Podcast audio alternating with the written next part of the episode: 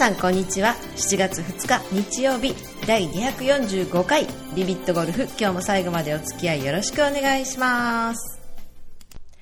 はい皆さんまたご無沙汰してしまいましたがお元気でお過ごしでしょうか、えー、私はですね6月は本当に丸1ヶ月すごく忙しいゴルフをしていました、はい、というのもですね、まあ、いろんな競技に出たというのもあるんですけど、まあ、あの仕事をしながら競技に出ながら、えー、また練習ラウンドをしながらいろんなことをしたのでもう配信する暇がなくて本当に申し訳なかったと思うんですけど、えー、いろいろね番組を楽しみにしていただいている皆さんがですね次の配信いつですかっていうご連絡をねメッセージをいただいたりと本当にあの嬉しい限りなんですけどね。あの、まあ、いろんなことがあって、まあ、理事長杯出ますよみたいなご報告から途切れたんですかね、まあ、理事長杯は、えー、とりあえず第一次予選で落ちたんですけど、えー、その後ですね一番最近の新しい競技では、えー、パブリック系の、ね、ミッドアマチュア女子競技に、えー、参加しまして無事に予選を通過することができました。はい。あの去年とね今年が名前変わったのでややこしくなったんですけど去年のパブリックミッドアマチュアゴルフ選手権。で今年は全日本、えー、女子ミッドアマチュアゴルファーズ選手権競技？なんかそういう感じで。パブリックという名前が消えたんですね。消えたんですけどパブリック主体の競技で、えー、その女子のミッドの部ですね。ミッドの部の、えー、予選に通過して次は西日本決勝に出れることになりました。はい。で西日本決勝で上位に入ると次は、えー、全日本になるんですけどね。なるんですけど、えー、今度は西日本決勝は滋賀県。滋賀県で7月今月の末あたりにですね2日間競技で行われますのでそちらの方も頑張って、えー、ぜひ全日本に残りたいと思ってますので皆さん応援よろしくお願いします。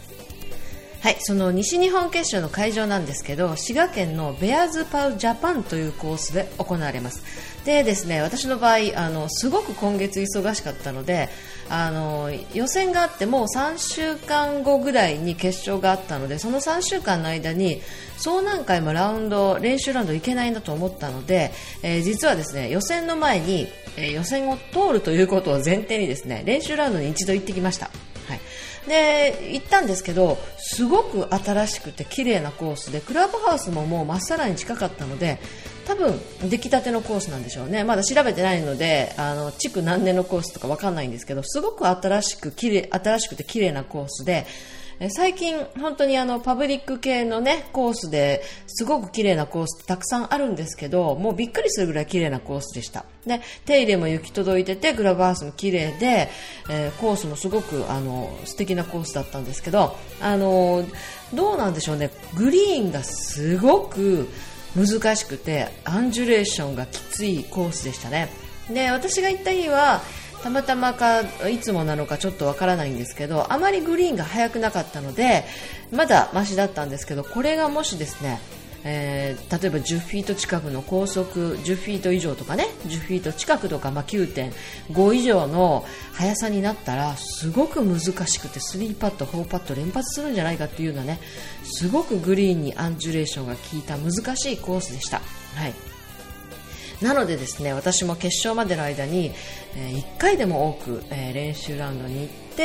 えー、また直前にですねグリーンの仕上がり状況とか見に直前でも練習ラウンド行きたいなと思ってるんですけどね、まあ、思ってるんですけど、まあ、その間にいろんなあのパーゴルフの、えー、競技ですとかねいろんなものが入ってるので何度練習ラウンドに行けるかわからないんですけど、えー、私の前半にとってはすごく一番大事にしている試合なのでなんとか練習ラウンド行く機会を1日でも多く見つけて頑張っていきたいと思っています。であとですね、えー、私が6月何してたかというと、えー、もう一つ、ね、初めて、えー、三重県ですね、あれは。三重県の、えココパリゾート白山ビレッジコース、えキングコース、そういうところに行ってきました。はい。えー、このコースはですね、えー、去年まで QT ファイナルの会場になっていたことで、えご存知の方も多数いらっしゃるかと思うんですけどキングコース、クイーンコースという白山ビレッジというコースでねキングコース、クイーンコースというのが、えありまして、えだから、え36ホールあるんですね確か、うん、あると思うんですけど去年の QT は全ホール使われてその入れ替えでねキングも、クイーンも両方使われたと思うんですけど、今年もですね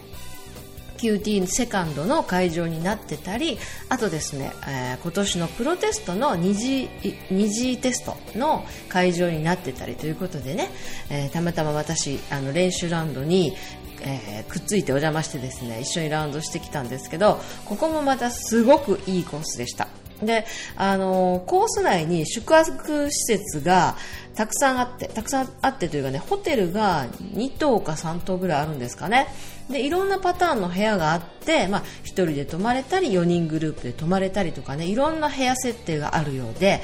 あの宿泊してゴルフ合宿するにはもってこいのコースでしたね。で私の場合あの関西にいるとゴルフ合宿というのは例えばまあ九州に行ったりですとか、えー、和歌山の方だったら白浜に行ったりとかねそういうことはよくするんですけど、えー、三重県もちょうど手頃のいい位置にあるので、えー、ぜひですねゴルフ合宿あちこち行ってみたいなという方でまだ行っていらっしゃらない方はですね三重県の白山ビレッジここもゴルフ合宿にはうってつけのコースかなと思うのでぜひ検索していろいろ調べてゴルフ合宿してみてくださいね。はい、えー、では今日はですね、一つご質問を久しぶりにいただいているというかね、あの、いただいた質問で全然お返しできてないようなことがたくさんあったりするんですけど、まあ番組でご紹介せずに直接お答えしたりとかね、まあいろんなことをしてるんですけど、えー、今回ですね、たまたまいいタイミングで一つご質問をいただいたので、今日はその話題を取り上げてみたいと思います。えー、ご質問いただきましたのは、えー、元神戸のグレックさんで、今は東京のグレックさんからいただいたご質問です。ご紹介しましょう。えー、ちょっと私、ストイックになっていて、ハンデ16を目指したいのですが、ゆきろいさんからのおすすめは何かありますか？ということでご質問をいただきました。このグレッグさんですね、えっ、ー、と、ハンデ今おいくつでしたっけ、えー、お伺いしたと思うんですけど、ちょっとうろ覚えで忘れちゃったんですけど、えー、とりあえずハンデを16に減らしたいということで、何かおすすめの方法はありますか？というご質問をいただきましたので、うーん、お答えしたいと思うんですけど、どうでしょうね？え例えばですね、え私は実は、えー、夏の調子いい時にスコアを提出して冬場は少ないハンデで冬場調子悪くなってスコアを提出して今ハンデがね5から6に落ちたところなんですね、え、7月1日から新しいハンディキャップをもらったのは6に1つ落ちたんですけど、えー、どうでしょうね。一概に、まあ、私の場合は夏調子良くて冬がなぜ悪いかっていうと冬場飛ばないからえー、飛ばないとか体が硬いとかでね思うようにスコアが出ないっていうことはあるんですけど例えば1年を通して今持っているハンディキャップを少しでも減らしたいと思った時うん。どうするんでしょうね。私の場合は例えばですよあのパーが取れない時になぜ今私はパーが取れないのかっていうことはよく考えますね。例えば、えー、競技に出るとすごく長い距離設定をされるのでドライバーナイスショットスプーンナイスショットしたとしてもパーオンできないミドルっていうのがほとんどだったりするんですよねなので私がパーを取れない原因っていうのはまず飛距離が足りないうん、あの例えばですねそのアマチュア女子としては飛距離が足りないということはないと思うんですけど、えー、アマチュア設定の女子競技に出るにはやっぱり飛距離は全然足りないと思ってますので。まず飛距離が足りないからパーオンできないからパーが取れない。でその次にですよその飛距離っていうのはじゃあ頑張って飛距離を20ヤード30ヤード伸ばしましょう。はい伸びましたっていうものじゃないので今の飛距離のままでじゃあその距離設定でパーを取るにはどうしたらいいかっていうと1打目を必ずフェアウェイに落としてフェアウェイのいいところから2打目を打って、えスプーンとかねそういう長いクラブってやっぱりそのラフとか難しくなりますよね。でラインの悪いところとかラフから打つとすごく難しくなるのでとりあえずドライバーはきっちりフェアウェイに落とす。そしていいライからセカンドドライバーとかねそういうあスプーンとかね長いクラブを打ってそれも3、えー、2打目もフェアウェイに落とす。で、いいライからアプローチをしてピンに寄せて、えー、パターを入れてパーセーブをする。それが私の今の届かない距離、競技距離、距離設定でのパーの拾い方になってるんですよね。なので、とりあえずドライバー曲げない。で、スプーンをミスショットしない。で、よくね、ドライバーっていうのはまだまあ、ティーショットしたりするんで、なティーアップしたりするんで、そんなに大きなミスってないですよね。ただ曲がるとラフに行っちゃうと困るので、飛ばすことというよりも競技では私はフェアウェイのいいところに置くということをすごく重視しますね。で普段のプライベートラウンドではちょっとでも飛ばす練習をしたいので思いっきり振ってラフに行っても仕方ないっていうような振り方をするんですけどやっぱり競技では綺麗に、ま、綺麗にスイングして、えー、思ったところに落とすということをねすごく練習しているので、えー、例えばですねその練習の成果だと思うんですけど私の場合は、えー、っとドライバーで長い距離設定の時にショートホールにショートホールのドライバーの距離がある時にグリーンに乗せドライバーで乗せるっていうのはすごく得意にしています、うん、あのそのそういう時の打ち方っていうのは飛ばそうと思いながらドライバーを打つんじゃないので例えば9割、8割ぐらいの感じでまっすぐ行かせるということを重視しながらグリーンの上に乗せるっていうことは結構まあ得意にしてるんですね。なので、えー、そういう感じでフェアウェイにきっちり置いて、そして、えー、セカンドをスプーンなりなんなり長いクラブで、えー、打ってきっちりまたそれもフェアウェイに置いていいライからアプローチをしてピンに寄せるとでそのピンに寄せるなんですけどねそのその3打目を例えばですよ30ヤードであったり50ヤードであったり70ヤードであったり